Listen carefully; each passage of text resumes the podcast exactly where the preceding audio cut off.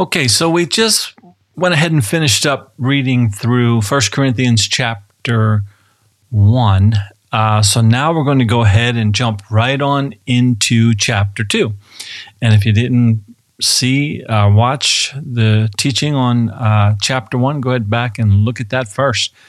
Uh, or listen to it, whichever the case may be. But um, here in 1 Corinthians chapter 2, it says, And I, brethren, the Apostle Paul, continuing to speak to the Corinthian believers in Jesus, um, he says, And I, brethren, when I came to you, did not come to you with excellence of speech or, or of wisdom, declaring to you the testimony of God.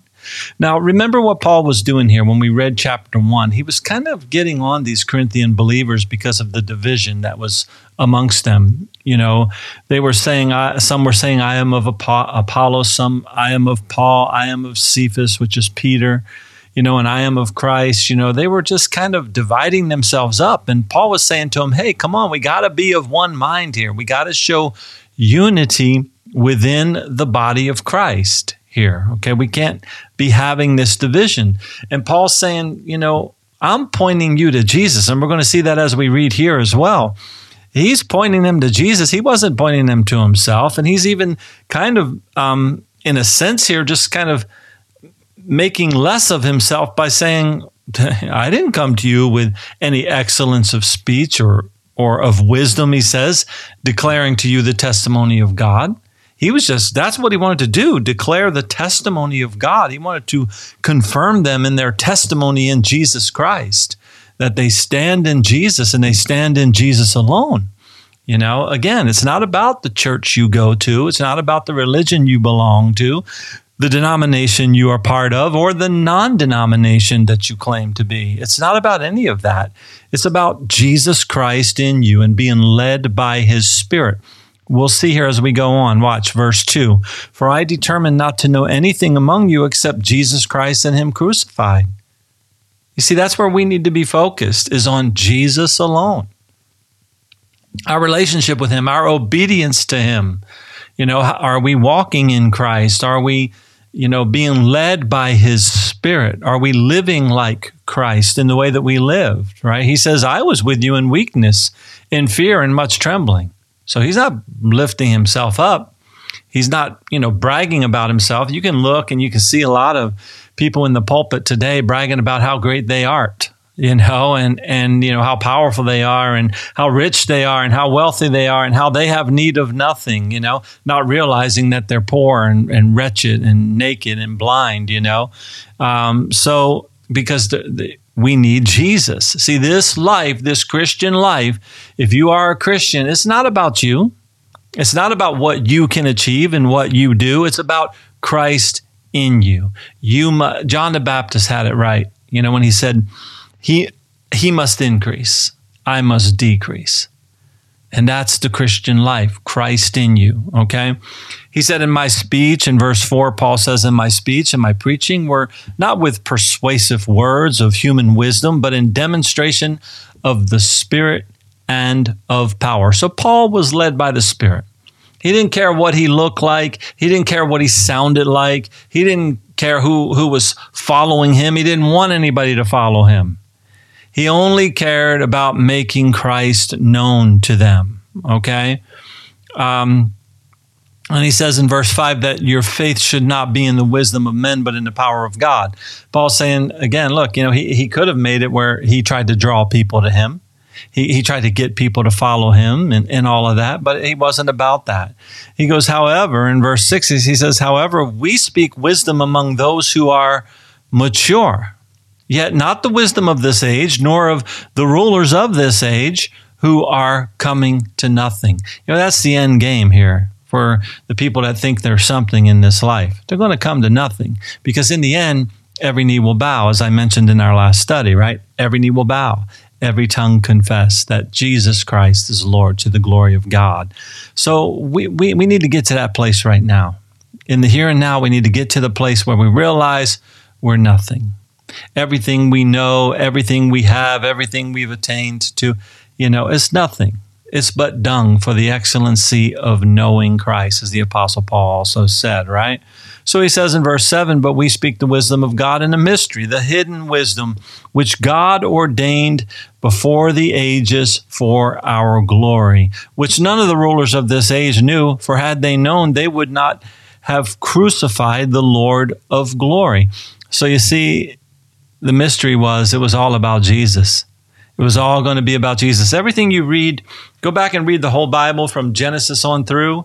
It was all going to point to Jesus. Everything was preparing everybody to come to that place where the, the, number one priority was Jesus Christ and the kingdom of God, and He is the King of kings and the Lord of lords. Nothing else matters. Again, your religion, your rules and your regulations of your religion, the law, and all of that stuff that was of the Old Testament, it was all pointing to Christ. It was all about Jesus. In verse 9, famous verse here, Paul says, But as it is written, eye has not seen nor ear heard, nor have entered into the heart of man the things which God has prepared for those who love him.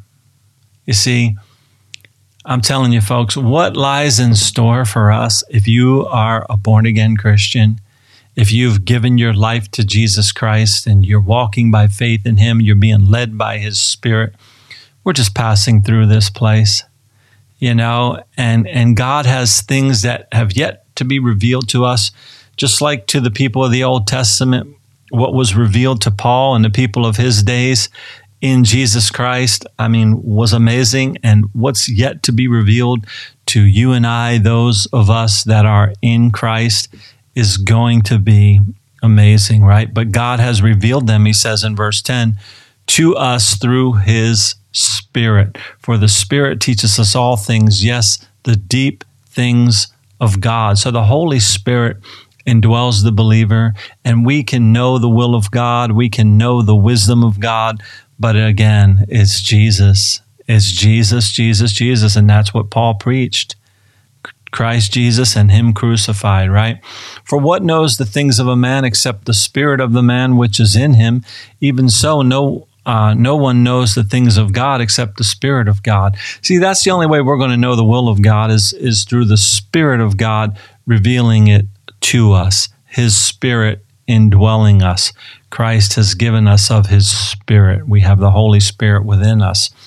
And He says in verse 13, These things we also speak, not in words which man's wisdom teaches, but which the Holy Spirit teaches, comparing spiritual things with spiritual things, with spiritual, it says here. So, look, that's the truth of the matter as well. Okay. We are living in a time, you know, Jesus, think about a lot of the things that Jesus said, right? When he was here, uh, he said, The words that I speak are spirit and truth, right? And, uh, you know, they were trying to understand, the Jews of that day were trying to understand everything from a physical standpoint.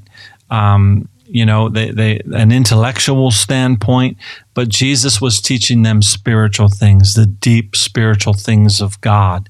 And that is what he still does today by his Holy Spirit who indwells us. Um, let me read on here. But the natural man, verse 14 says, does not receive the things of the Spirit of God, for they are foolishness to him, nor can he know them because they are spiritually discerned. So if someone's not born again of the Spirit, they're really not going to understand the things of the Spirit of God.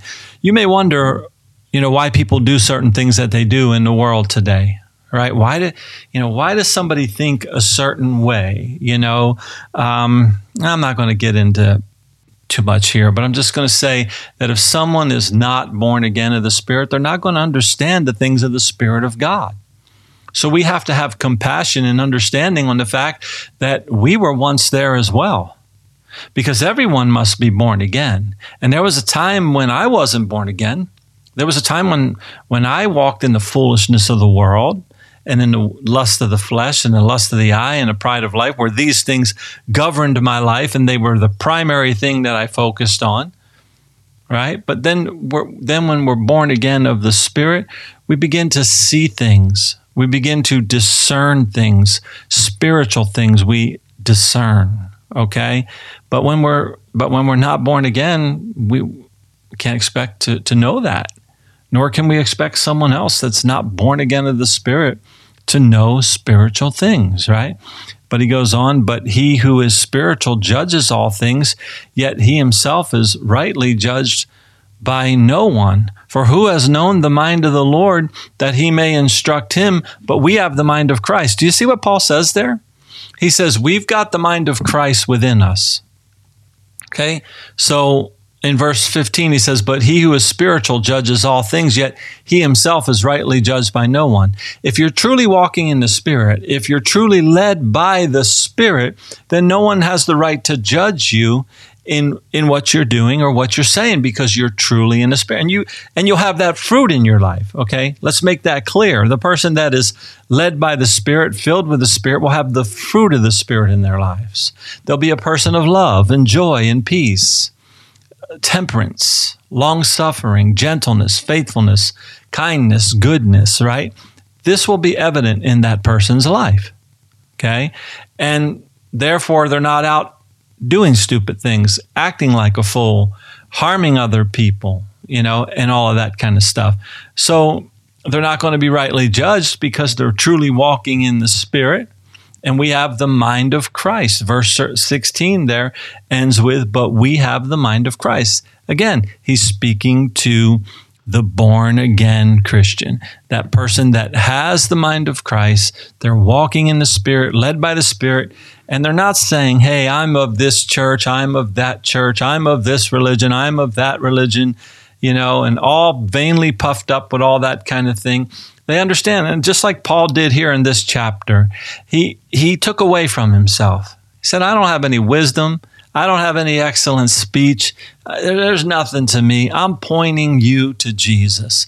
And look, if, if you're involved in a church somewhere, then that's what should be happening from the pulpit. Okay. You should be being pointed to Jesus, not pointed to how great the pastor is or how great you can be or none of that, but we have the mind of Christ. So therefore, we're to be like Christ, gentle and meek and humble and filled with the Spirit, led by the Spirit, having the fruit of the Spirit evident in our lives. So, that's nice and short there. We'll go ahead and stop.